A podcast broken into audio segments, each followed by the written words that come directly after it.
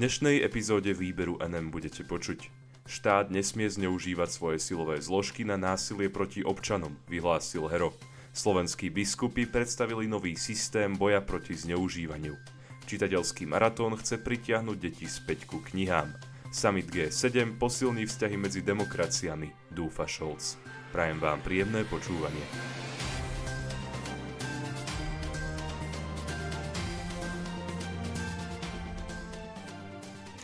Štát nesmie zneužívať svoje silové zložky na násilie proti občanom, vyhlásil Hero. Štát nesmie svoje silové zložky používať na neoprávnené zásahy voči svojim občanom. Pri príležitosti 9. výročia neprimeranej policajnej razie v Moldave nad Bodvou to vyhlásil spolnomocnenec vlády Slovenskej republiky pre rómske komunity Ján Hero. Informovala o tom tlačová agentúra Slovenskej republiky. Hero uviedol – 9 rokov uplynulo od neslávne známej policajnej razie v Moldave nad Bodvou a len tento rok, prednedávnom, oznámil Európsky súd pre ľudské práva uzatvorenie zmieru medzi Slovenskou republikou a skupinou 8 Rómov, ktorí boli obeťami tejto razie a priniesol spravodlivosť pre poškodených Rómov. Zadosť učinenie pre Rómov, ktorí sa stali obeťami neprimeranej razie, prišlo potom, ako Európsky súd pre ľudské práva potvrdil odškodnenie a zmier medzi obeťami represie a štátom. Hero napísal Veľká vďaka patrí všetkým, ktorí sa nevzdali a vydržali všetky tie roky, verili v spravodlivosť a obhajovali práva poškodených obetí, bývalej verejnej ochrankyni práv, mimovládnym organizáciám, ako aj médiám. Zdôraznil takisto, že násilie štátnej moci na vlastných občanoch sa už nikdy nesmie zopakovať. Na začiatku júna Európsky súd pre ľudské práva oznámil uzatvorenie zmieru medzi Slovenskou republikou a 8 Rómami, ktorí sa v roku 2013 stali obeťami neprimeranej razie. Slovenská republika sa v rámci mimosúdnej dohody zaviazala sťažovateľom zaplatiť odškodné nemajetkovej újmy vo výške 110 tisíc eur a takisto ich daňové náhrady. K neslávne známej policajnej razii došlo 19. júna 2013 v rómskej osade na Budulovskej ulici v Moldave nad Bodvou. Zasahovalo pri nej viac ako 60 policajtov a podľa informácií Európskeho centra pre práva Rómov pri razii utrpelo zranenia viac ako 30 Rómov, pričom medzi nimi boli aj deti.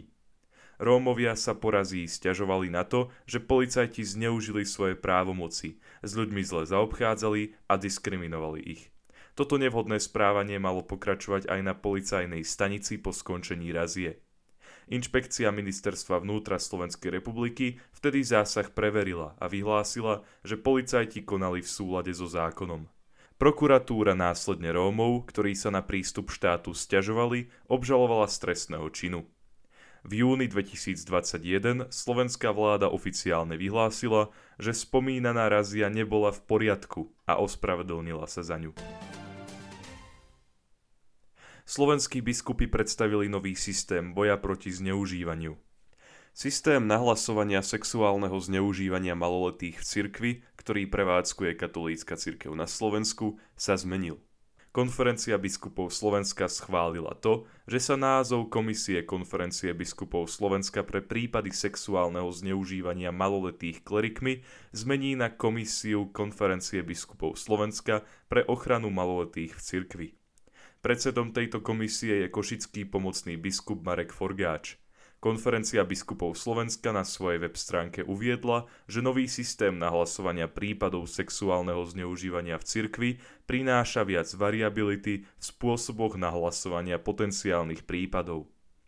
Okrem už existujúceho mailového kontaktu nahlásenie zneužívania zavinačka.bs.sk bude odteraz možné prípady zneužívania nahlásiť aj pomocou špeciálneho telefónneho čísla – Zneužívanie bude môcť verejnosť nahlásiť na telefónnom čísle plus 421 909 250 701. Nový systém takisto ponúka interaktívnu mapu Slovenskej republiky s jednotlivými diecézami alebo eparchiami, ktoré pomáhajú so spájaním s kontaktnými osobami. Odkaz na nový nahlasovací systém bude teraz umiestnený na internetových stránkach jednotlivých diecéz a iných slovenských katolíckých inštitúcií. Čitateľský maratón chce pritiahnuť deti späť ku knihám. V pondelok sa začal 13. ročník celoslovenského detského čitateľského maratónu pod názvom Čítajme si. Jeho hlavným cieľom je podľa organizátorov pritiahnuť mládež a deti späť ku knihám. Maratón v Bratislave otvorí nezisková organizácia Linka detskej istoty, ktorá telefonicky deťom a mladým poskytuje pomoc a poradenstvo.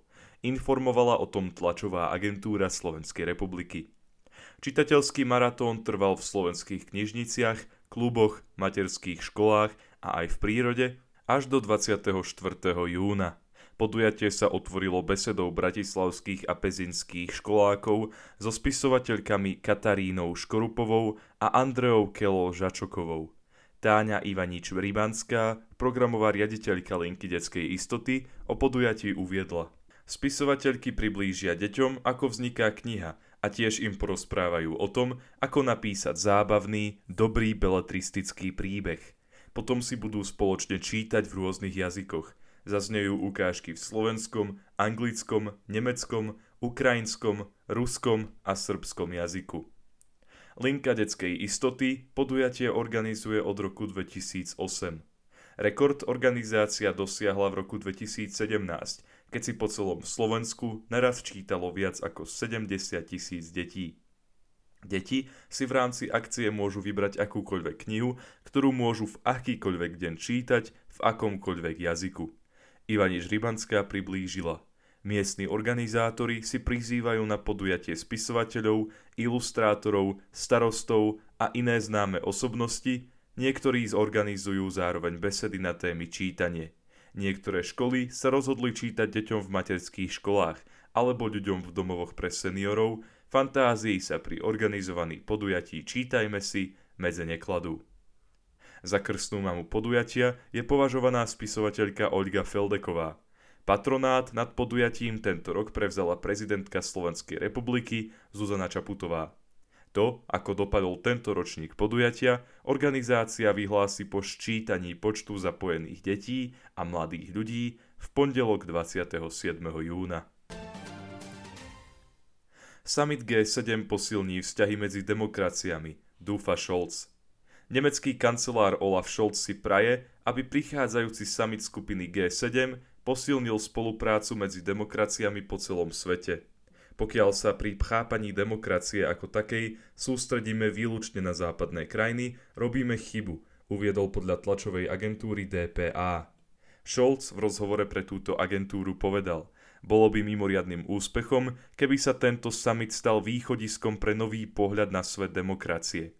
Súčasná skupina G7, teda Spojené štáty, Kanada, Francúzsko, Británia, Nemecko, Taliansko a Japonsko, by podľa neho mali byť vnímané výlučne ako začiatočný bod. Kancelár totiž uviedol, veľké silné demokracie budúcnosti sú v Ázii, Afrike a Južnej Amerike a budú našimi partnermi. Hostiteľom samitu sa stane Nemecko 26. až 28. júna. Na summit boli pozvané aj krajiny ako Indonézia, India, Juhoafrická republika, Senegal a Argentína. Scholz zdôraznil, musíme sa pozerať na celý svet a nemať len zúžený pohľad na Európu, Severnú Ameriku a Japonsko. Svet o 30 rokov podľa neho bude mať vyšší počet mocenských centier, na aký sme zvyknutí teraz. Kancelár uviedol, ak sa nám podarí dosiahnuť, že tento svet bude napriek tomu spolupracovať a demokracie v tom zohrajú ústrednú úlohu, bude to veľký krok vpred. Nemecký kancelár Scholz poukázal aj na to, že rozšírenie demokracie po svete je aj v záujme samotných západných demokracií. Vyhlásil, že o budúcnosti našej demokracie nerozhodujeme len my sami a klasické demokracie nebudú mať v budúcnosti dostatočnú váhu. V súčasnej dobe tvoria krajiny G7 45% svetovej ekonomickej produkcie, a to aj napriek tomu, že tvoria len približne 10% svetovej populácie. Tento pomer sa však môže meniť, upozornil nemecký kancelár. Ďakujem vám za to, že ste si vypočuli tohto týždňovú epizódu výberu NM a dúfam, že sa budeme počuť aj budúci týždeň. Do počutia.